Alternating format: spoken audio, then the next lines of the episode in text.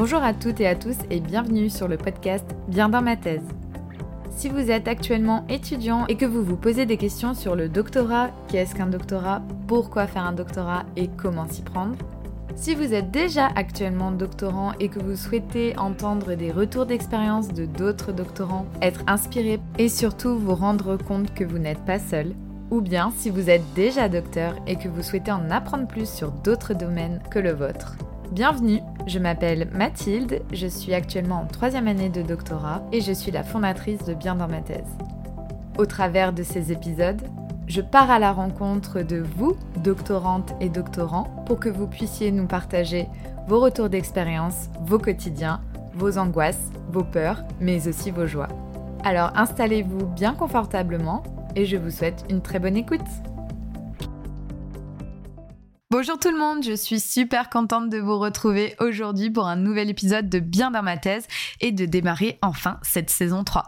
Alors pour ceux qui me suivent sur les réseaux sociaux, vous savez que euh, mon absence s'explique en partie par le fait que j'ai démarré ma rédaction, oui oui oui, on adore, et que je suis rentrée de ma mobilité d'Angleterre, donc j'avais pas mal de choses à gérer.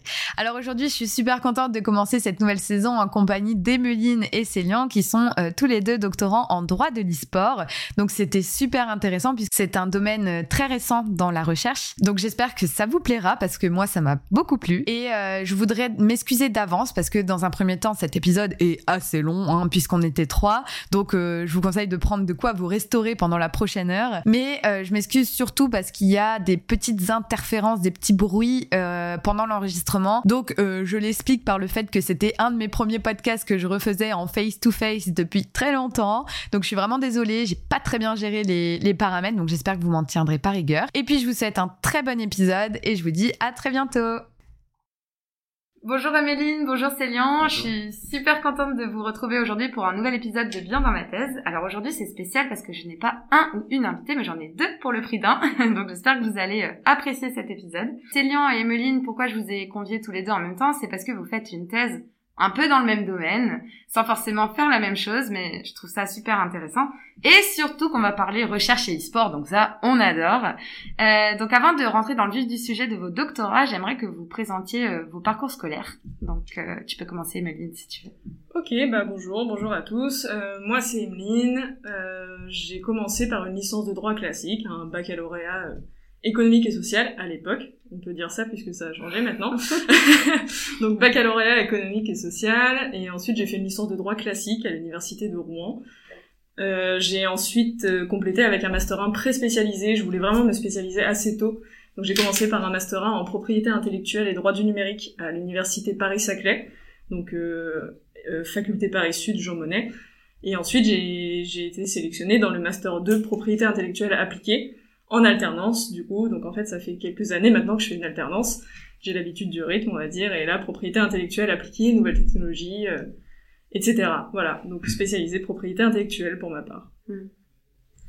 Bonjour, alors moi je m'appelle Célian, euh, j'ai fait aussi euh, un bac économique et social, je sais pas à quoi ça correspond aujourd'hui.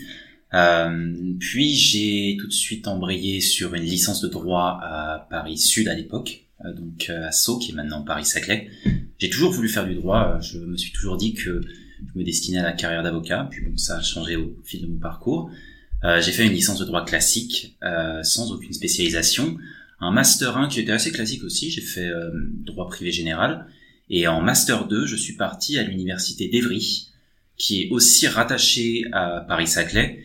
Et j'ai fait le master 2 contrat d'affaires et du crédit, donc qui est devenu master 2 droit des contrats d'affaires euh, depuis cette année euh, sous la direction du professeur Outsif qui est devenu mon directeur de thèse. Pourquoi vous êtes en doctorat actuellement? Est-ce que ça a été euh, toujours une envie? Est-ce que ça s'est proposé à vous? Comment ça s'est passé? Euh, alors pas du tout, pas du tout. alors je vais dire, j'ai jamais voulu faire de doctorat. C'est un peu, c'est un peu trivial, mais non, non. Moi, l'idée, en fait, quand j'ai fait mon master 2 en alternance, c'était de travailler juste après en fait. C'était vraiment de faire juriste en entreprise. J'avais j'avais fini mon parcours entre guillemets. Et voilà. Le fait est que mon alternance, euh, elle m'a pas, elle m'a pas convenu. Je suis pas allée au bout des choses. Je, je sentais que j'avais besoin d'aller plus loin en fait. Euh, je me plaisais bien dans les études. Mon master 2, c'était un master que j'ai adoré, euh, avec des cours super intéressants, etc.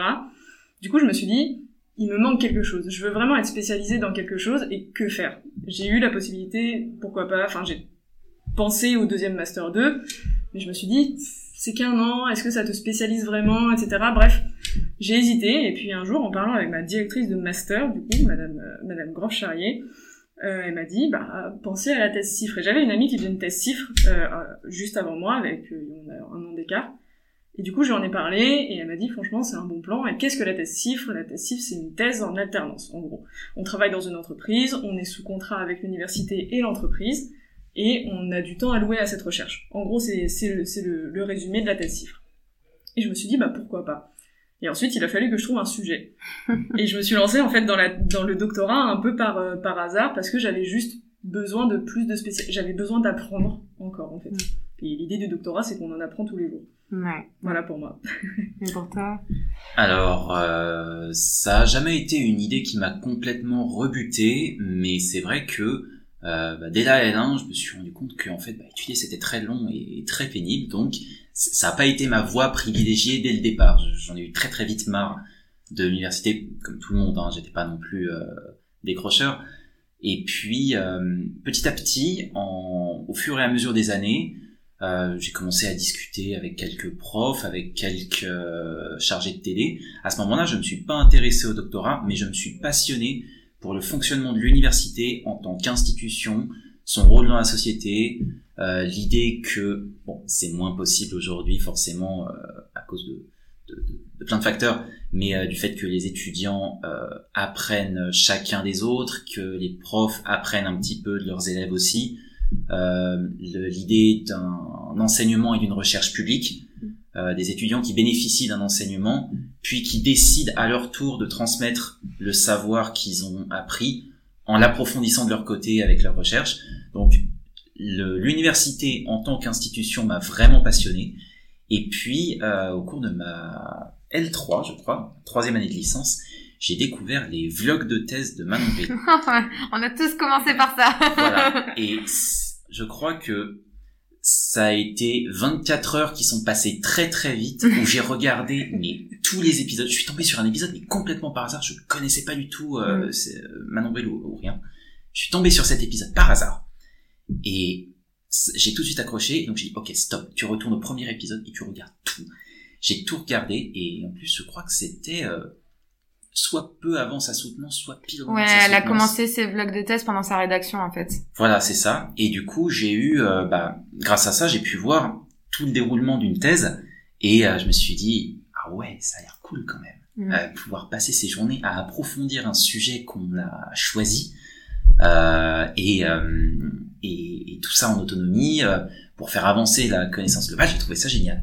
Et du coup, j'ai commencé à me renseigner en M1 à l'époque donc euh, à Sceaux. Euh, je me suis euh, renseigné auprès de, de, de, profs qui ont été très bienveillants à mon égard, auprès de chargés de télé, à qui j'ai posé des questions. Et en fait, au moment de me trouver un sujet, je travaille dans l'e-sport depuis bientôt 5 ans. J'ai été agent pendant 3-4 ans, j'ai bossé dans plusieurs boîtes, j'ai fréquenté quelques personnes et du coup, j'avais vraiment un pied dans l'e-sport déjà. Et euh, au cours de ma carrière d'agent, je m'étais rendu compte que les contrats que passait le joueur euh, professionnel d'e-sport au cours de sa carrière, c'était très peu abordé. Et personne savait trop quoi faire. Et donc, bah, je me suis dit, eh, mais du coup, ça serait un bon sujet, ça, pour travailler. Donc, c'est une idée qui est restée un petit peu en sommeil pendant mon Master 1, même si je commençais à me renseigner un petit peu. Et puis, euh, eh ben, à la fin de mon master 1, euh, j'ai été accepté à l'université d'Evry près du professeur Dimitri Outsiev. Euh, on s'est contacté sur Twitter. Et euh, je dois énormément, je ferai beaucoup de références à Twitter parce que je dois énormément à Twitter dans mon parcours. J'avoue que moi aussi. à beaucoup d'égards. Et donc j'ai parlé avec le professeur Outsiev. J'étais à Nantes à ce moment-là. Je faisais un stage dans un cabinet d'avocats. J'ai parlé avec le professeur Outsieff, euh, on a échangé au sujet du master, et euh, j'ai, je lui ai dit, j'ai une idée de thèse, euh, est-ce que ce serait, quelles seraient mes possibilités de le réaliser à Évry? Il m'a dit, écoutez, il faudrait qu'on se rencontre. Euh, et en à peine une dizaine de jours, j'étais euh, dans un café à Paris avec lui à discuter de mon projet de thèse. Alors, il n'y connaissait rien à l'e-sport.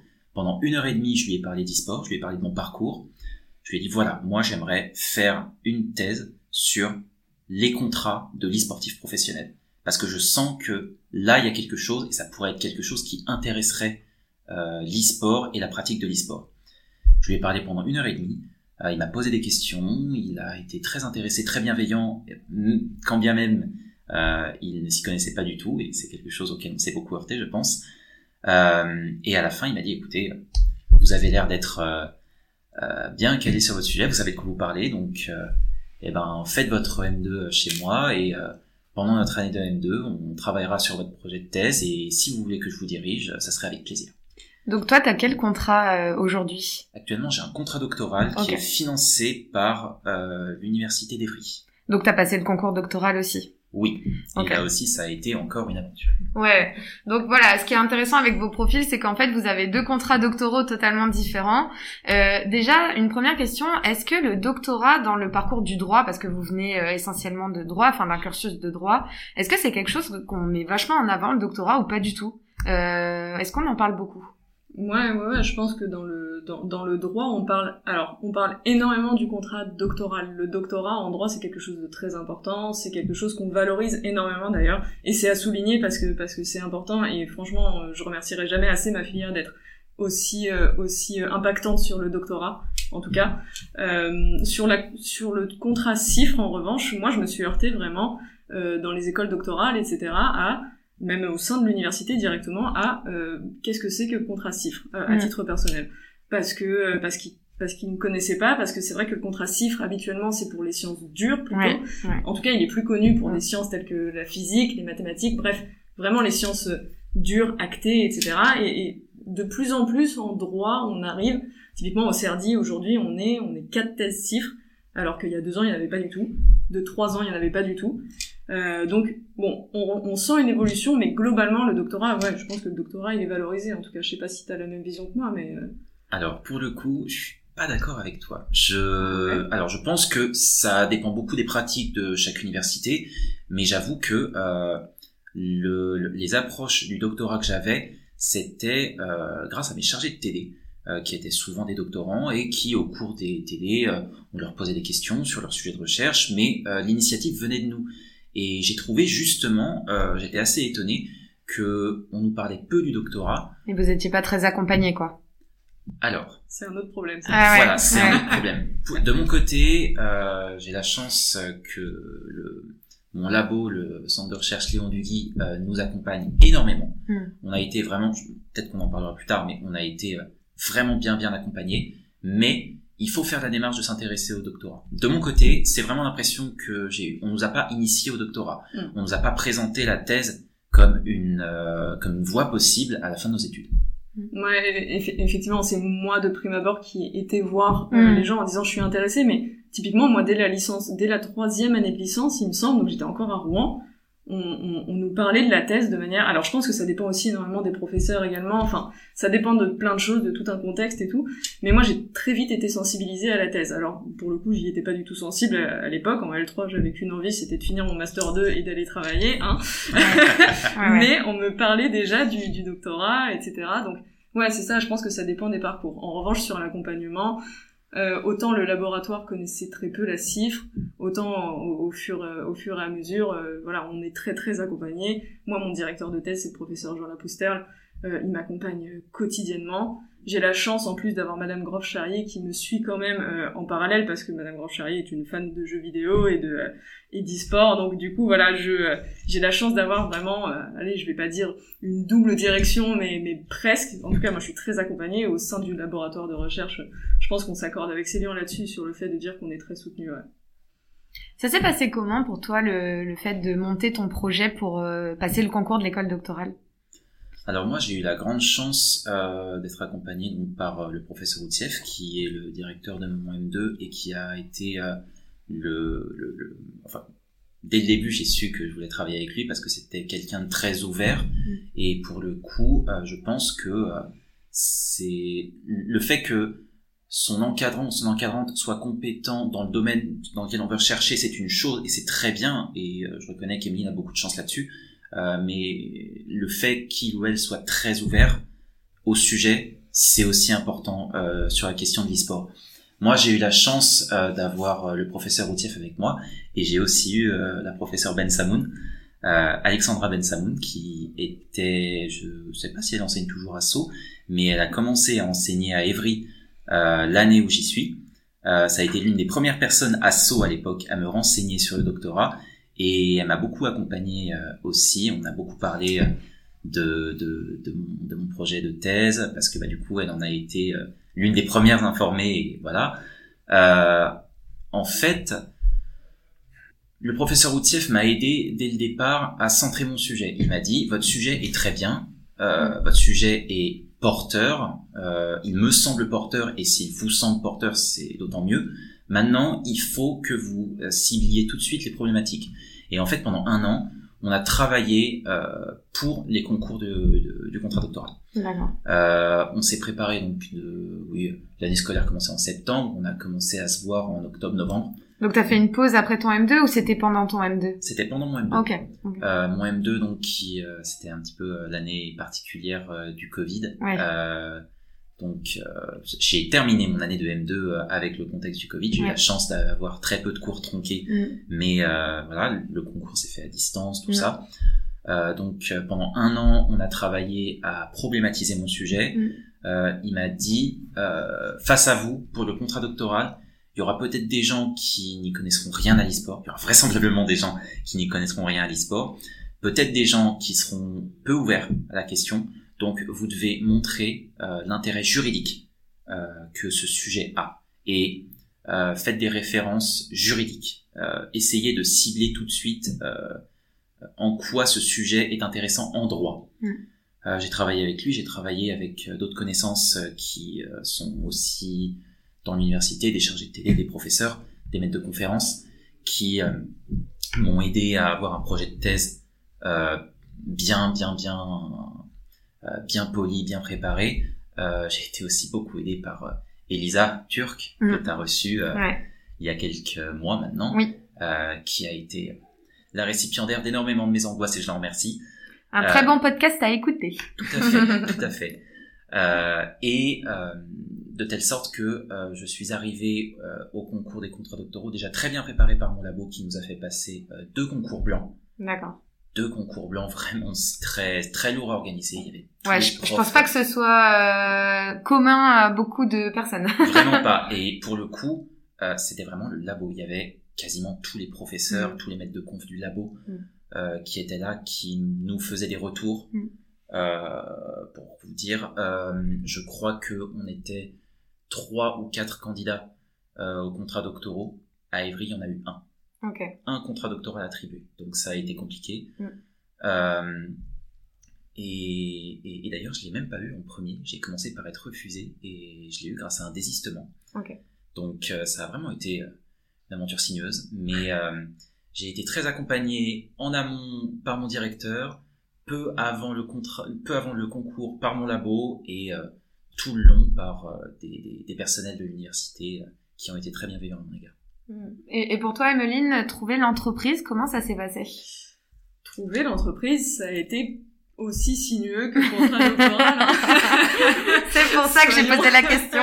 Soyons honnêtes, euh, ça a été ça a été très compliqué. Ça a été très compliqué en fait parce que là je me suis heurtée à une double méconnaissance. En fait, ouais. je me suis heurtée à la méconnaissance de l'e-sport du point de vue de l'université, mais euh, là où le, le, laboratoire a été très euh, le laboratoire a été très ouvert sur le sujet. On est on est un laboratoire vraiment en recherche en droit de l'immatériel, donc voilà, ça cerne facilement les problématiques. L'école doctorale, pour le coup, était totalement obscure à tout ça, et il a fallu que je bataille déjà, dans un premier temps, à ce niveau-là. Bon, ça s'est fait assez, euh, assez facilement. Ils ont accepté de me donner la, la fameuse lettre, le, Saint Graal, entre guillemets, la lettre de soutien de l'université. Mmh. Et donc, à partir de ce moment-là, j'ai pu démarcher les, les entreprises. Euh, et là, ça a été sinueux parce que, parce que euh, moi, dans l'e-sport, à contrario, contrairement à, à Célian, j'étais pas du tout immergée dans le monde de l'e-sport. Je jouais beaucoup aux jeux vidéo, euh, j'ai passé mes nuits et certaines nuits de licence euh, à jeux vidéo. Donc, mais je connaissais personne dans l'e-sport en fait. Donc il a fallu, il a fallu que j'aille toquer aux portes. Euh, il a fallu que j'aille demander des contacts euh, au professeur Jean Lapoustière qui connaissait un petit peu de monde, au professeur à Madame Grove-Charrier qui connaissait un petit peu mais vaguement, etc. Et là, ça a été une course contre la montre en fait. Ouais, parce que finalement, des entreprises, il y en a pas tant que ça euh, dans l'histoire. Exactement. Et en fait, ce qu'il faut savoir, c'est qu'à partir du moment où on dépose notre sujet de thèse, on a un délai en fait qui est de 9 mois, si je dis pas de bêtises, pour trouver une entreprise. Sinon, le, contrat est, est, refusé en fait, euh, parce que l'autofinancement c'est quelque chose qui n'est pas fort, qui n'est pas viable déjà dans un, enfin qui est difficilement viable en tout cas, et donc l'université a du mal à l'accepter. Ce qui se comprend, ce qui se comprend euh, totalement. Il y a certaines, voilà, chacun son, son avis là-dessus, mais bon voilà, moi j'avais clairement un, temps assez restreint, et donc euh, ça a été des envois de mails, ça a été des des toc-toc à la porte. Ça a été, je, me, je, me, souviens, je me trimballais dans Vivatech euh, l'année où je cherchais l'entreprise euh, à la recherche de la moindre société de e-sport. à la Paris Games Week, euh, excusez-moi. c'est ça, c'était, c'était terrible. Mais je me revois, je me revois courir partout là, en mode à chercher quelqu'un qui veuille bien de moi. Et à l'entreprise, en fait, ils connaissaient pas du tout la thèse cifre, en fait. Donc il y a eu ces doubles, doubles méconnaissances, en gros. J'ai dû expliquer la thèse cifre, j'ai dû expliquer que euh, la thèse, c'était une thèse en alternance qu'il allait falloir me rémunérer comme une salariée, mais en même temps m'allouer du temps pour la recherche. Et ça, ça a été compliqué parce qu'en droit, c'est pas connu. Ouais. Donc j'ai eu, franchement, j'ai envoyé plus de 250 mails. D'accord. J'ai eu très peu de mails en réponse, très peu, enfin, et donc beaucoup de refus. Mm. Sur, j'ai eu quelques entretiens quand même. Il y a certains et je les en remercie euh, sincèrement parce qu'ils ont été adorables avec moi. J'ai pu avoir des entretiens assez incroyable. J'ai Nicolas Beson qui m'a qui m'a énormément euh, soutenu euh, à l'époque, etc. Euh, je me souviens un jour, je suis arrivée à la Paris Games Week, je croise Nicolas, je vais le voir. Il fait ah mais tu sais que tout le monde parle de toi? Je lui fais mais comment ça Mais j'attends alors. Venez me voir, voyons. euh, et voilà, il y a eu plein de gens comme ça. J'ai eu des entretiens aussi qui se sont très très bien déroulés. Hein. Euh, Là-dessus, c'est c'est le monde est, est, très ouvert mais voilà encore il faut le budget il faut bref il y a voilà il y a plein de choses qui ont fait que ça a été difficile je me souviens dix jours avant euh, non alors deux semaines avant euh, deux semaines avant euh, avant la fin de euh, je reçois un appel euh, c'est la collaboratrice du député Denis Masséglia qui m'appelle et en fait dans un dans un moment de, de de sombre vie, j'avais envoyé un mail à Denis Masséglia en mode je trouve enfin, j'ai de l'intérêt, je fais une thèse, etc. Bref, je lui explique tout le contexte. Et, euh, et cette dame m'appelle, euh, Agathe m'appelle, et, euh, du coup elle m'explique, elle me dit mais essayez de contacter Bertrand Perrin, level 256. Bon bah allons-y, hein, contactons Bertrand Perrin. Et une semaine avant, je reçois l'appel de, Bertrand, du coup qui est mon manager aujourd'hui, qui me dit on est intéressé, on ouvre un poste, bah viens. D'accord. En gros, ça s'est fait comme ça. Et alors, à partir de ce moment-là, tout s'est enchaîné très vite, puisque en une semaine, on m'a dit oui, j'ai signé mon contrat et je suis rentrée chez Paris pour euh, pour l'été d'après, quoi. En gros, je franchement, je comprenais rien à ce moment-là. Donc, est-ce que tu peux nous expliquer vite fait qu'est-ce que c'est Level 256 du coup? Ouais, bien sûr. Alors Level 256, c'est la plateforme de développement économique et d'innovation de la ville de Paris euh, dédiée à l'e-sport. Pareil, pour bien comprendre, Level 256 c'est rattaché à une plus grosse euh, unité qui s'appelle Paris Co, qui est une association et qui dispose dans Paris de plusieurs plateformes d'innovation et de développement économique dans tous les sujets. On va parler food, on va parler sport, on va parler santé, bref, on va parler RH, bref, tous les sujets en fait où il peut y avoir euh, de, de, la tech, en gros, mhm. sont présents chez Paris Co. Et donc Level 256, c'est une, une, filière, on va dire, de, de Paris Co. Et donc chez Level 256, on a une partie qui est incubateur à startup, incubateur de startup d'ailleurs, euh, et donc on, on, on, fait fleurir en gros les, les jeunes pousses de l'e-sport qui peuvent peut-être, on a de belles histoires, il y a Gozulting qui, qui, qui est incubé chez nous, on a un cube OTP euh, depuis récemment, on a un WSC Group également. Voilà, on a des belles histoires qui se créent en fait via via l'innovation dans l'e-sport parce qu'il y a énormément de choses à faire. Et en parallèle de ça, on opère un lieu qui s'appelle la Maison de l'e-sport, et alors la maison de l'e-sport, c'est une arena, des salles de pratique, euh, des salles de pratique qui sont louées euh, à des associations, à de, pour de la pratique amateur. On a aussi une salle de bootcamp qui, qui a accueilli notamment la, la K-Corp à l'époque, qui s'appelait, qui n'était pas encore Carmine Corp, on a accueilli OG Sport également. Et donc voilà, tout ce petit milieu fourmi, on va dire, dans la maison de l'e-sport, qui est euh, le premier lieu qui a été pensé comme ça en tout cas en France et en Europe. C'est un peu une gaming house en free access quoi. Ouais, c'est ça, c'est ça. Alors on peut pas venir y jouer, euh, voilà, la personne peut pas venir jouer comme ça toute seule, mais si elle fait partie d'une association mm. qui fait de l'e-sport, bah j'espère en tout cas qu'elle connaît le VEL 256, qu'elle connaît la maison de l'e-sport et du coup qu'elle vient nous voir. Voilà, en tout cas nos, nos, nos murs sont, sont grands ouverts, nos portes sont bien sont grands ouvertes. Et nos murs même d'ailleurs puisqu'on est en travaux en ce moment. Je... Oui, vous pouvez pas voir mais il y a des gros travaux.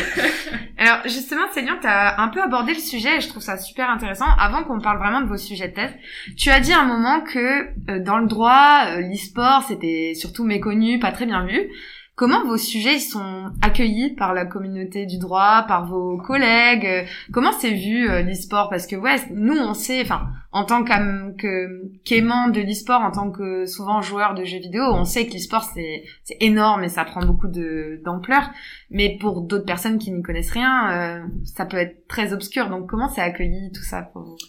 Alors, peut-être que Mine a une expérience différente de la mienne, mais de mon côté, j'ai l'impression que l'e-sport, euh, dans les milieux de la recherche et dans les milieux professionnels aussi, parce que forcément les deux sont, liés, euh, c'est accueilli avec de plus en plus de bienveillance. Et euh, bah, les gens commencent à voir que euh, l'e-sport, on en parle, l'e-sport, ça remplit les zéniths, euh, ça remplit l'accord Hotel Arena, ça remplit des salles partout en France, et donc ça commence à vraiment être accepté comme un secteur porteur un secteur qui crée de l'emploi, euh, qui est une véritable industrie de divertissement euh, et euh, quelque chose qui, bah, qui, du coup, il faut appréhender euh, juridiquement et euh, qu'il faut accompagner. Donc, quand je parle, alors, c'est pas rare que les gens ne connaissent pas le mot e-sport.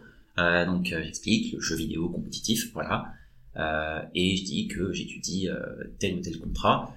Et les gens sont plutôt bienveillant. Les gens euh, accueillent ça. Oui, globalement de l'intérêt. Ils, sentent que euh, c'est voilà, ils ont entendu parler d'e-sport, euh, peut-être parce qu'ils ont des enfants qui jouent à Fortnite ou que voilà, mais ils se disent que c'est un nouvel avatar de l'e-sport, que l'e-sport a intégré une nouvelle strate de, de, des milieux universitaires, de recherche et professionnels. Et donc, c'est, j'ai l'impression, de mon côté, c'est quelque chose qui commence à être vraiment accepté comme un champ de recherche pertinent. Et euh, bon, j'ai aussi euh, le, la particularité d'avoir un sujet qui est très très proche du droit puisque j'étudie des contrats à proprement parler. Mais euh, mais mais voilà, globalement, l'e-sport euh, me semble être de mieux en mieux accueilli. Ouais, ouais, j'ai, j'ai, moi, j'ai sensiblement la même expérience que toi, pour le coup, dans, dans mes diverses, dans mes diverses expériences, quand je parlais. Alors, bien évidemment, il fallait que j'explique moi, hein, pour le coup, ce que c'était que l'e-sport. Euh, dans le droit, j'ai pas de, j'ai pas de mauvaise surprise. Tout le monde sait globalement ce que c'est, comprend en tout cas l'enjeu qu'il peut y avoir autour. Euh, moi, pour le coup, on parlera du, du, fond de, de nos thèses respectives après, mais je suis beaucoup plus sur la propriété intellectuelle. Et donc, quand on, quand on leur parle des enjeux des éditeurs, de l'enjeu économique, en fait, moi, je suis plutôt penchée sur sur les enjeux économiques, en fait. Euh, ils comprennent tout de suite. C'est assez... Euh, franchement, c'est bien accueilli. Alors après, dans hors du droit, par contre, euh, moi, je me suis heurtée vraiment, bah, moi, ma famille, il faut que je leur explique tout, quoi. Et la dernière fois, je regardais... Bon, les thèses normales aussi, t'inquiète pas. ouais, mais c'est ça, mais alors la dernière fois, je regardais, c'était, je sais plus, c'était un match de la Carmine, et ma mère me disait, mais, mais, il y a vraiment des gens qui regardent ça. oui, maman, je, je, t'assure. Mais ça, même chez moi, ça commence à être euh, plus accepté, quoi. et je me reconnais tellement dans ce que tu dis. Il y a un truc, pour moi, euh, ça a été difficile au début de faire euh, accepter le, le sujet. Il y, a, il y, a, plusieurs années, hein, quand je travaillais encore donc en, en licence 3 master 1, euh, comme tu disais, euh, nos, nos, parents, euh, les personnes autour de nous commencent à voir l'e-sport. Et moi, ce qui a énormément fait avancer la perception de mon sujet euh, par ma famille, par mon père surtout, c'est de voir l'e-sport dans l'équipe. Ouais. Au moment où Paul Arrivé a commencé à publier des articles dans l'équipe qui parlaient d'e-sport, Là, il s'est dit ah oui quand même. Donc c'est vraiment quelque chose de sérieux. Euh, oui, c'est vrai, j'ai eu deux trois, probablement moins de réactions désagréables que toi. J'en ai eu quelques-unes, mais euh, aujourd'hui, euh, il y a tellement de, de, de, de, belles initiatives de démocratisation de l'e-sport que j'en ai de moins en moins. Ouais. sur, sur, la dernière fois, c'était c'était vraiment très très drôle sur cette anecdote sur l'équipe, etc. Je suis rentrée chez mes parents pour un week-end et qu'est-ce que je vois sur la table? L'équipe avec en première page la Carmine Corp. Je me dis, mais qu'est-ce que c'est que ça? Qu'est-ce qui s'est passé? Je, je, demande à mon frère, je fais rien, c'est toi? Il me fait non. Et en fait, c'était ma mère qui avait été, euh, qui avait été, elle fait, bah oui, j'ai vu qu'il y avait marqué e-sport. Bon, elle comprend toujours pas grand-chose, hein, il faut dire ce qui est. J'ai vu qu'il y avait marqué e-sport, alors je me suis dit que que j'allais le lire pour comprendre, quoi. Et incroyable, quoi. Alors que, alors que je bataillais, quoi. C'était, donc, oui, c'est, je pense que c'est de plus en plus accepté, ou en tout cas, on comprend de plus en plus les enjeux, quoi. Ça, c'est sûr. J'ai une petite question bonus là. Est-ce que vous savez combien il y a de thèses dans l'e-sport là actuellement en France? Oui. Il y en a combien? Ah, Vas-y alors. Euh, en droit, on est deux. Depuis que William C'est vrai? En droit, on est deux en France. Et on est dans la même université. C'est ça. Quelle était la probabilité Il y a, un... il y a une secte qui se euh, Je dirais qu'il y a une dizaine de doctorants dans l'e-sport, peut-être entre 10 et 15. Euh, le, le, pionnier de la recherche dans l'e-sport, je pense que c'est incontestablement euh, Nico, hein, Nicolas Bezombe, oui. euh, qui a travaillé euh, sur, euh, je crois, les pratiques d'entraînement. Mmh. Ouais, c'était sport, motricité voilà. et, et, agressivité son sujet. C'est ça.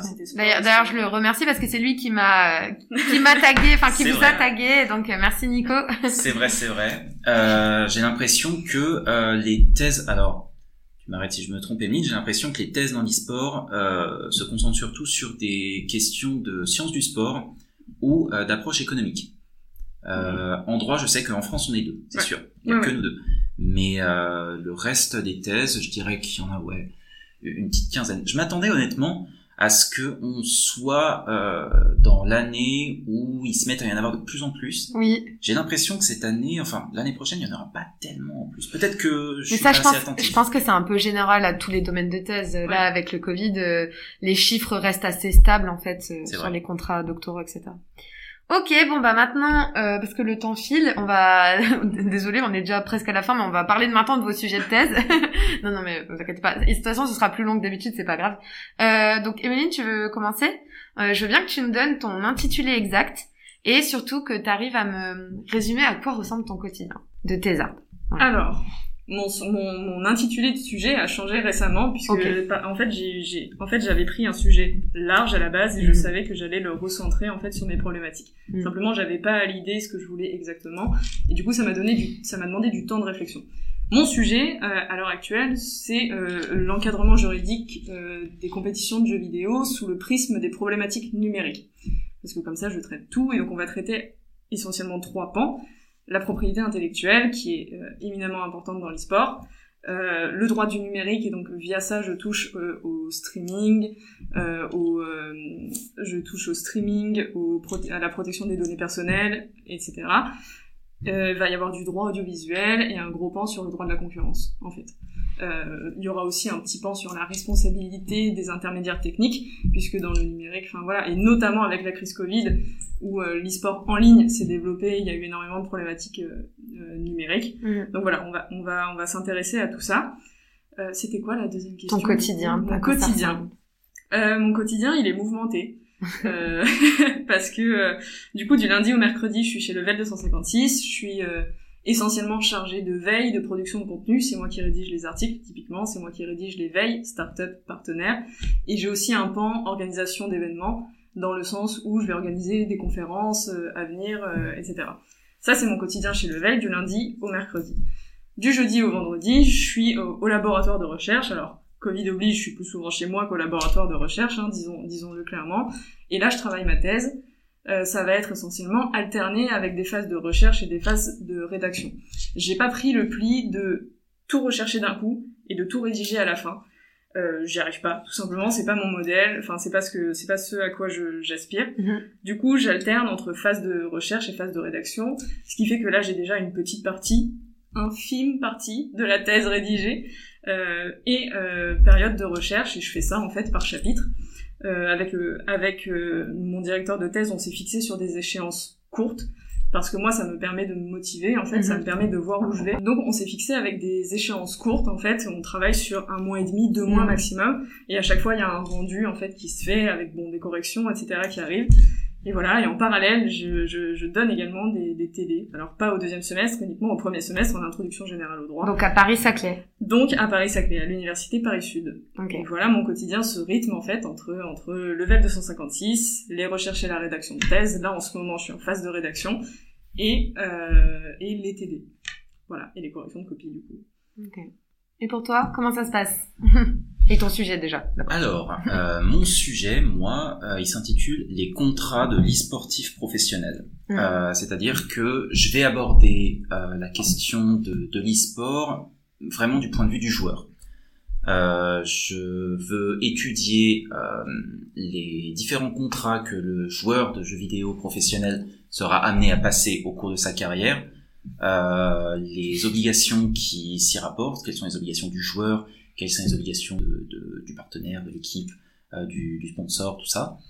Euh, et je vais essayer d'en faire euh, l'approche la plus juridique possible pour rattacher les pratiques de l'e-sport avec des mécanismes juridiques qui existent pour permettre que ce soit mieux appréhendé par les acteurs purement juridiques qui n'y connaissent rien à l'e-sport pour qu'ils puissent savoir tout de suite, pour que ce soit câblé en fait, pour qu'ils comprennent euh, quelles sont les implications d'un contrat de joueur, quelles sont euh, les implications d'un contrat de sponsoring, et aussi euh, j'aimerais que ma thèse puisse permettre de conseiller des joueurs, des équipes sur des modèles qui soient plus adaptés à leurs activités pour les contrats qui passent avec leurs joueurs. Mon quotidien, c'est comme une ligne, euh, pas beaucoup à labo, donc beaucoup depuis chez moi. J'ai commencé ma thèse euh, le 1er novembre Ouais. 2020. Donc, euh, en fait, j'ai pas mis les pieds à l'université de l'année, sauf pour deux, trois exceptions. Mais euh, j'ai, je vais essayer de passer un petit peu plus de temps au labo.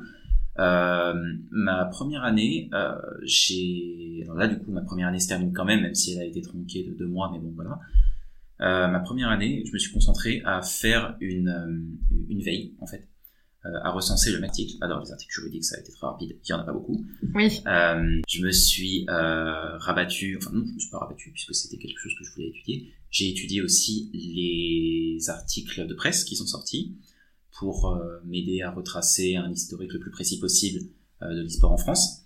Euh, oui, sachant que je me concentre vraiment sur l'e-sport en France. Et j'ai retravaillé mon mémoire de Master 2, euh, puisque étant donné qu'il y avait aucune production universitaire, il y en a une, production universitaire sur le droit de l'e-sport, mais on s'est dit avec mon directeur de thèse que retravailler mon mémoire de Master 2, ça me permettrait de re- retrouver euh, des pistes que j'aurais pu ne pas voir la première fois, euh, revoir euh, mes problématiques sous un autre angle, sachant que mon mémoire, je l'avais fait sur l'emploi du joueur d'e-sport, donc ses relations avec son équipe. Et du coup, pour récolter des données, est-ce que tu rentres en contact avec des joueurs professionnels dans l'e-sport Oui, euh, il me semble que Emeline fait ça aussi. Euh, j'ai fait des entretiens semi-directifs. D'accord. Euh, j'ai pu, j'ai eu la chance d'avoir un réseau professionnel euh, lié à l'e-sport euh, qui m'a permis d'a- de- de- d'accéder à, à différents profils. Euh, notamment, j'ai eu des joueurs, j'ai eu des managers, j'ai eu des dirigeants d'équipe. J'ai vraiment eu un panel de, de répondants très variés qui m'ont aidé donc surtout pour mon mémoire. Là, je vais peut-être recommencer à en faire. Je me suis basé donc sur sur ces entretiens et le reste du temps donc euh, j'ai retravaillé mon mémoire, j'ai fait ma veille et j'ai aussi eu la chance euh, dès ma première année de publier mon premier article euh, universitaire Bravo, bravo. euh, qui euh, ça a été très très chouette, ça s'est fait très vite. J'ai été contacté par une, une revue, donc Jury Sport. Euh, ils m'ont demandé, ils m'ont dit qu'ils faisaient un dossier sur l'e-sport euh, Mm. à travers le prisme du droit et ils Mm. m'ont dit est-ce qu'il y a un sujet que vous voudriez traiter? C'était génial. Mais, mais justement, en fait, tu t'en as parlé parce que c'est vrai que vu que c'est un nouveau domaine, vous avez pas de biblio, on est d'accord. Vous, euh, Zotero, vous l'utilisez pas, quoi. Enfin, comment vous faites en fait pour trouver comme ça euh, Euh, on va voir, euh, j'ai envie de dire, on, on va littéralement voir ailleurs en fait. Madame, ma, ma directrice de master, euh, Madame Groscherry, m'a toujours appris, elle m'a suivi en master 1, master 2, et elle m'a toujours dit une chose, il n'y a pas de vide juridique. Et donc, en fait, euh, l'e-sport, on a, bien évidemment, je pense qu'on a exactement la même biblio sur l'e-sport, hein, Oh ça oui, ne change pas, parce qu'effectivement, il y en a très peu. Oui. Euh, Il y, a, il y a très très peu de de- d'articles, de, revues sur l'e-sport qui traitent spécifiquement de l'e-sport. Euh, et donc, bah, ensuite, on va voir euh, ailleurs, on va voir à tout ce, que- ce à quoi peut se rattacher l'e-sport. Donc moi, j'ai, on a été voir le droit du sport. Euh, Mm. Moi, j'ai été voir le droit audiovisuel. D'accord. En fait, j'ai fonctionné par analogisme, en fait, littéralement. Euh, L'e-sport, c'est quoi? On va avoir du droit audiovisuel puisque c'est diffusé. Bon, c'est diffusé en streaming, mais voilà, globalement, on va aller voir le droit des médias, on va aller voir tout ça. Et pareil sur le droit du sport, comment sont diffusées, pour ma part en tout cas, comment sont diffusées les compétitions sportives mm. On raisonne par, euh, par analogie, en fait. Voilà. Enfin, moi, c'est comme ça que c'est comme ça que je fais quoi. C'est exactement ça. Donc euh, voilà, moi, je vais pareil voir euh, le droit du sport, euh, quels sont les contrats qui sont passés dans le cadre du sport, comment est-ce que les équipes et les joueurs de sport s'adaptent à la saisonnalité de leur jeu, comment est-ce que comment sont appréhendés dans les autres secteurs du, du, du monde du travail le contrat d'entreprise, donc ce qu'on appelle le contrat de sous-traitance ou d'auto-entrepreneur, même si auto-entrepreneur ça n'existe plus maintenant, c'est micro-entrepreneur, comment c'est appréhendé ailleurs par rapport à comment c'est appréhendé dans l'e-sport. Donc oui, je crois qu'on a la même euh, approche avec ouais. on va, on est obligé d'aller regarder ailleurs. Et comment c'est perçu euh, la recherche dans l'e-sport par les joueurs pros, par les managers, parce que finalement, bon, les, les premiers métiers dans l'e-sport, c'est avant tout euh, joueur pro, c'est avant tout le streaming, etc. Et comme vous l'avez dit, la recherche, c'est un peu nouveau quand même. Enfin, c'est c'est très niche, quoi. Comment vous êtes perçu en tant que recherche dans l'e-sport par ces gens-là? Alors, euh, j'avoue que euh, j'y ai pas été très confronté pendant mon mémoire, mais j'y ai été confronté pendant ma thèse, parce que pendant mon mémoire, je suis allé voir des gens dont j'étais proche, donc euh, ça va pas poser beaucoup de difficultés. Mais là, depuis que je suis dans ma thèse, euh, je me mets à approcher des professionnels qui me sont un petit peu plus éloignés. Et, euh, et ben, j'avoue que je sens les gens un peu plus réticents par rapport à la recherche. Euh, alors, je comprends, c'est un milieu qui est très nouveau, avec euh, bah, du coup, dès qu'une équipe euh, a un avantage euh, professionnel sur quelque chose, elle le garde jalousement, et c'est normal, parce que c'est comme ça que ça fonctionne. Mais du coup, euh, j'ai l'impression que les gens voient la recherche comme euh, un endroit où il faut tout dévoiler, où euh, tout est analysé, tout est scruté, euh, et donc euh, j'ai pas l'impression que euh, le, le, milieu professionnel et l'écosystème professionnel de l'e-sport ne se saisissent beaucoup des problématiques de recherche. Emeline a eu beaucoup de chance de tomber sur une entreprise qui soit bienveillante au sujet de la recherche, et donc du coup cette entreprise doit euh, comprendre euh, à quel point la recherche c'est important dans tous les domaines. Mais j'ai l'impression, je sais pas ce que t'en penses, Emeline, mais j'ai l'impression de mon côté que euh, on nous voit avec un peu de réticence. Ouais, ouais, j'ai exactement le, même ressenti. Alors c'est vrai que Level comprend totalement et est très ouvert sur ces sujets, pareil code de manière générale. Mais effectivement, je me suis heurtée. Il y a des fois, je me, je me suis heurtée à des murs. Quoi, j'étais, j'étais clairement pas, pas la bienvenue. Pourquoi? Parce que euh, les personnes que j'ai contactées, pour eux, le modèle économique fonctionne tel quel, pour eux, c'est comme ça qu'ils le souhaitent, et, et c'est une réticence que je comprends, très sincèrement, je comprends parce que quand il y a quelque chose qui fonctionne pour soi, on n'a pas envie que les choses changent, en fait, et moi, je l'ai eu dans certains entretiens aussi de personnes que j'ai été interviewées et qui m'ont dit, mais en fait, pourquoi tu veux changer ça? Parce que ça fonctionne. Et je lui dis, bah, bah, ça fonctionne pour toi, mais, mais va voir ailleurs typiquement et ça a été le cas voilà. Enfin Célian parlera beaucoup mieux de ce sujet que moi mais les joueurs professionnels c'est c'est un sujet qu'il faut traiter. Et moi la seule chose qu'on m'a dit c'est en gros hein, littéralement c'est on te parlera que si tu changes le prisme de l'éditeur face aux organisateurs quoi et donc, euh, donc la, propriété intellectuelle, l'éditeur, il a sa propriété intellectuelle depuis, euh, puis, euh, depuis ad vitam aeternam, quoi. En gros, depuis que la première loi sur la propriété intellectuelle existe. Comment vous dire que c'est pas comme ça qu'on va changer les choses Moi, l'idée, ce n'est pas de révolution. Enfin, en fait, j'ai toujours trouvé, j'ai toujours analysé mon travail de thèse comme un équilibre à trouver. C'est-à-dire que et c'est très difficile, c'est-à-dire que l'idée n'est pas de restreindre les droits des éditeurs pour augmenter ceux, par exemple, des organisateurs ou, des, ou de, des, des, droits audiovisuels ou quoi que ce soit, mais ça va être vraiment de trouver des compromis, en fait, entre chacun, et de trouver des moyens d'aménager et des moyens de mieux s'en sortir. Typiquement, sur la propriété intellectuelle, ça va pas être de réduire le droit des éditeurs, ça va être de trouver des moyens, en fait, pour aménager les licences, par exemple de faciliter l'attribution des licences d'utilisation, etc. Que sais-je. Il y a énormément de choses. Et donc, quand on commence à leur en parler, quand on commence à leur dire, c'est compliqué. Mm. Et quand on leur explique la démarche en mode, moi je veux pas te retirer tous tes droits, t'en fais pas, euh, c'est pas le souci. Moi, mon but avant, avant tout, c'est que l'e-sport euh, se pérennise de manière économique, que la pérennité économique de l'e-sport soit bel et bien actée, parce que c'est pas encore le cas à l'heure actuelle. Je pense qu'on est tous d'accord pour pour le dire. Et donc, c'est de trouver des moyens et je commence à être de un peu mieux accueilli, mais ouais, extrême réticence sur le sujet. Il y a un terme personnellement qui m'a beaucoup euh, marqué parce que je l'utilisais avant et je me suis rendu compte qu'en fait il était utilisé euh, à beaucoup d'autres endroits, notamment dans un, dans, dans, dans un rapport parlementaire euh, de 2016 par Durin et Salle. Mm. c'est le terme de bricolage juridique. Et c'est quelque chose que les acteurs de l'e-sport, je pense, ils le savent parfaitement. Hein. c'est c'est une situation qui a permis à l'e-sport d'arriver là où elle est aujourd'hui, euh, c'est pas mauvais en soi, bien au contraire. Euh, au début, bah, chacun a utilisé les outils juridiques qui étaient à sa portée pour sécuriser ses relations, pour euh, permettre euh, de, donner confiance à la personne en face, de donner confiance à des sponsors.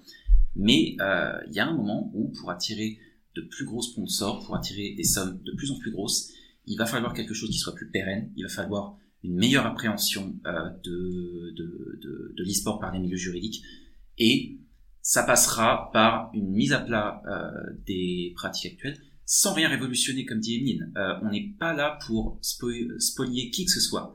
On est là pour que tout le monde comprenne la personne en face et que ça permette euh, de, de que, que, chacun se sente mieux en sécurité en fait.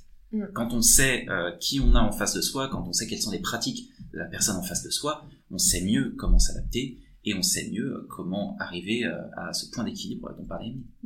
Alors là, enfin, c'est vraiment une novice de droit qui vous qui va vous poser la question, mais alors c'est vrai que bon, moi j'ai des amis qui travaillent dans le monde du streaming, etc.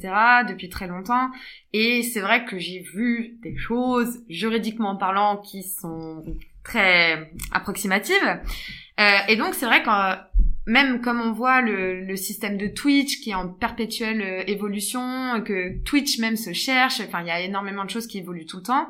D'un point de vue extérieur, je me dis mais c'est vrai que juridiquement, j'ai l'impression que en fait en gros, OK, en vers 2012, l'e-sport commençait à marcher, on a fait des trucs, ça a fonctionné, mais ça s'est pas bien fait en fait. Enfin, on a fait des choses pas très bien, on a fait des contrats pas très bien. Enfin, moi, c'est vraiment la vision que j'ai et que euh, tout a été fait très rapidement euh, pour se faire de l'argent assez rapidement aussi quand même faut le dire.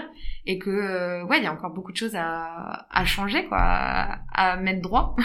Ouais bah alors sur, sur, encore une fois voilà sur tout ce qui est contrat professionnel etc je laisse à, à Célian il est bien plus à même que moi de parler de parler du sujet mais sur l'économie sur l'économie en fait c'est juste que on a vu que soudainement il y avait de l'intérêt pour les sports on a vu que soudainement des marques hors du secteur commençaient à investir que ce soit dans des équipes dans des organisations de compétition ou quoi que ce soit et donc, bah, il, a fallu acter. Donc, pour les petites compétitions, je ne sais pas, pour les pour la grosse organisation de compétition, en tout cas, il y a des il y a des semblants de contrats, il y a il y a des il y a des contrats même d'ailleurs.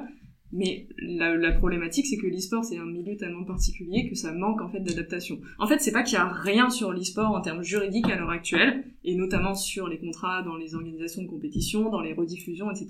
C'est juste que ça manque d'adaptation. Et on a beau dire que l'organisation de compétition, c'est l'organisation d'événements classiques. Ce que j'entends, c'est de l'organisation d'événements classiques. Il n'empêche que avoir un peu plus d'adaptabilité sur le sujet, coller un peu plus au sujet de l'e-sport, aiderait grandement. Ça a voulu se faire vite et donc euh, certaines choses se sont mal faites, mais encore une fois, on ne part pas de rien et certains acteurs sont quand même, et il faut le dire, euh, pour beaucoup plus encadrer la pratique. Tout le monde n'est pas réticent en tout cas. Alors personnellement, euh, la manière dont, je vois les choses, peut-être que je, me trompe, j'ai l'impression que l'e-sport a plus tendance depuis 2016, depuis la première loi qui a vraiment mis les pieds dans le plat euh, sur les sujets de l'e-sport, la loi pour une république numérique, euh, a commencé à structurer par le haut. Et du coup, le problème, c'est que euh, le contenu de la loi pour une république numérique qui était fait pour aider euh, l'e-sport à se structurer, donc notamment en créant le, CDD e-sport, euh, en donnant plus de latitude aux organisateurs de compétitions de jeux vidéo, euh, ça a bénéficié au, bah, à l'e-sport qui se voyait.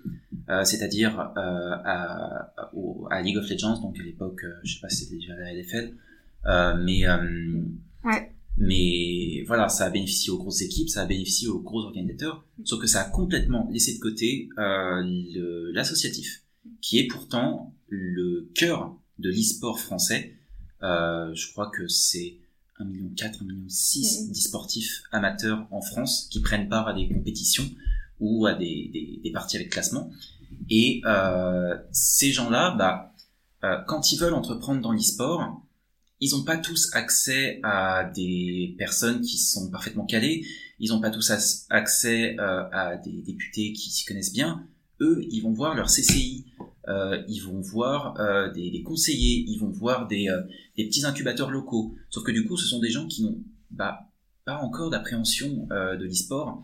les chambres de commerce et d'industrie, bah, actuellement, vous allez leur parler d'e-sport, personne ne va savoir de quoi vous parlez. Donc, je pense que le problème, c'est que actuellement, les appréhensions se font trop au niveau de l'e-sport qui se voit, du plus gros e-sport. Euh, comme Emeline disait plus prosaïquement, et tu as raison, euh, somme toute, euh, l'e-sport qui fait de l'argent. Et finalement, bah, il faut aussi sécuriser les, plus gros mouvements, c'est normal. Mais je pense qu'il faut pas oublier quand même bah, ceux qui font vivre l'e-sport, les petits tournois, les petites LAN, la Gamers Assembly, euh, les euh, petites compétitions qui, eux, du coup, qui n'ont pas accès à toutes les dispositions qui ont été mises en place jusqu'à présent et qui, du coup, doivent continuer à faire avec ce bricolage juridique. Ouais, ouais, très clairement, c'est, c'est, je, je, je m'accorde 100% avec euh, avec Célian aujourd'hui. C'est vrai qu'on ressent un espèce de, de l'e-sport, la pratique amateur, disons, est, plus ou moins délaissée. Et en fait, c'est pas qu'elle ne veut pas bien faire, c'est qu'elle ne sait pas et qu'elle en a pas les moyens, en fait. Et donc, il faut, il faut accès, je pense.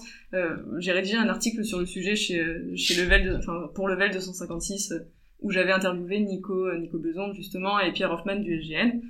Euh, tout part de l'associatif dans l'e-sport, et c'est bien ça qu'il faut comprendre, c'est que au début, les compétitions, c'était pas des compétitions à, au, la, aux Worlds de League of Legends ou quoi que ce soit, c'était des petites LAN euh, montées par des petites associations de passionnés de jeux vidéo, etc. Et à trop vouloir délaisser en fait la, à trop vouloir je sais pas si c'est une vraie volonté j'irai pas jusque là d'ailleurs mais euh, euh, à trop oublier on va dire la pratique amateur on risque de délaisser en fait l'e-sport et, et peut-être le faire mourir dans l'œuf en fait pour enfin typiquement la pratique amateur aujourd'hui c'est ce qui permet de recruter des joueurs enfin. Voilà donc c'est un problème ouais. Très rapidement euh, on se rend compte que ça on tombe tellement vite euh, parmi les équipes qui ne peuvent pas s'entourer au mieux, que toutes les équipes actuellement en LFL, en LFL2, euh, ne bénéficient pas toutes euh, du CDD e-sport, ne bénéficient pas toutes d'un agrément. Donc ils sont auto-entrepreneurs, c'est ça, les joueurs? Ça dépend beaucoup des équipes. Beaucoup sont sous le régime euh, du micro, de la micro-entreprise, oui. Euh, beaucoup des joueurs sont euh, sous, la, sous le régime de la micro-entreprise. Mais oui, oui, c'est exactement ce que tu dis c'est ce qui a été fait bénéficie à tellement peu de gens qu'on se rend compte que ça a été fait euh, pas forcément d'une mauvaise manière parce que c'est très bien au contraire qu'il euh, y a eu une mission sénatoriale qui se soit saisie d'elle-même euh, de la question de l'e-sport mais que il y a peut-être eu un défaut d'appréhension de ceux qui faisaient vraiment l'e-sport à tel point que ceux qui font l'e-sport visible même dans les plus hautes compétitions françaises euh, sont toujours dans des appréhensions juridiques qui sont balbutiantes. Bon, en tout cas, on approche de la fin. Euh, en tout cas, en vous découvrant aujourd'hui, moi, je trouve qu'il y a un truc positif, c'est que, notamment sur Twitter, souvent, on voit des gens qui voudraient rentrer dans l'e-sport et que, en fait, à part devenir joueur professionnel ou des trucs comme ça, ils y voient pas autre chose. Mais en fait, grâce à vous, aujourd'hui, on sait qu'il y a la recherche et je pense que c'est que le début. Hein. De toute façon, la recherche dans l'e-sport a énormément d'années à venir et je pense que c'est important de le dire. C'est important de dire que on a besoin de recherche dans l'e-sport et que bah venez en fait. Et il faut que les entreprises euh, le proposent de plus en plus. Pas que les entreprises hein, parce que c'est aussi bien de faire des contrats doctoraux euh, classiques euh, contrats ANR etc mais je pense que c'est super important donc merci à vous. Et pour finir est-ce que vous auriez des conseils à donner à des étudiants étudiantes en droit qui voudraient potentiellement se lancer dans dans le domaine de l'e-sport pourquoi pas mais en tout cas dans un doctorat? On me demande beaucoup enfin quand on me demande euh, comment se lancer dans l'e-sport, euh, on me dit euh, quel cursus est-ce que je dois suivre pour rentrer dans l'e-sport? Et je pense modestement que c'est pas la bonne approche. Je pense au contraire, les gens doivent faire un cursus qui leur plaît et ensuite chercher les moyens de l'adapter à l'e-sport. L'e-sport actuellement a besoin de tout le monde, a besoin de tous les profils, a besoin de profils juridiques, de profils marketing, euh, de profils de sciences du sport, de profils, de tous les profils. Donc faites les études qui vous tentent, Mm. cherchez une pratique qui vous intéresse, et ensuite, si vous voulez travailler dans l'e-sport, cherchez un moyen de l'appliquer à l'e-sport. Et euh, je sais pas si ta question portait sur euh, la thèse aussi, ceux qui voudraient faire une thèse. Ouais, aussi, ouais. Euh, pour ceux, celles et ceux qui voudraient faire une thèse, euh, allez-y. Vraiment, c'est aussi simple que ça. Mais oui, il y a des expériences euh, qui font un petit peu peur dans la thèse. C'est une expérience qu'on n'appréhende pas. Euh, même moi, enfin je sais pas pour toi, Emeline, euh, je suis très bien accompagné dans ma thèse, mais j'en découvre tous les jours. Personne ne sait faire une thèse, on nous apprend pas à faire une thèse, donc la bonne thèse, c'est celle que vous ferez. Trouvez-vous un encadrant, une encadrante qui soit bienveillant. Euh, trouvez-vous un sujet qui vous intéresse, un sujet qui vous intéresse, c'est très important. Euh, N'ayez pas peur. Euh, la thèse en soi, c'est un exercice formidable.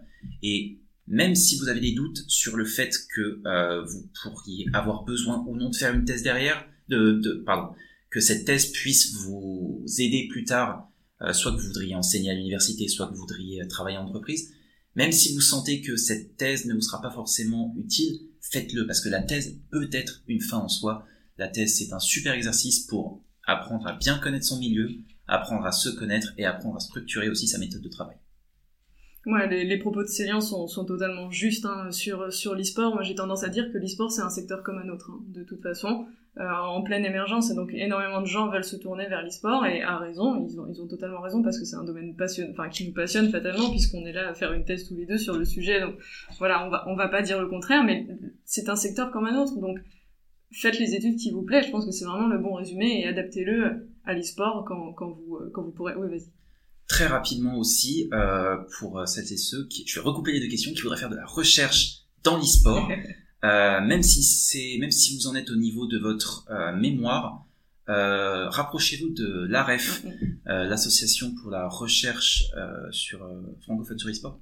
C'est ça. Euh, nous, enfin moi je sais que les gens à l'AREF m'ont énormément aidé. Euh, quand j'ai eu des questions sur mon sujet, quand j'ai eu des questions sur euh, l'appréhension de la thèse, Mhm. on m'a énormément aidé.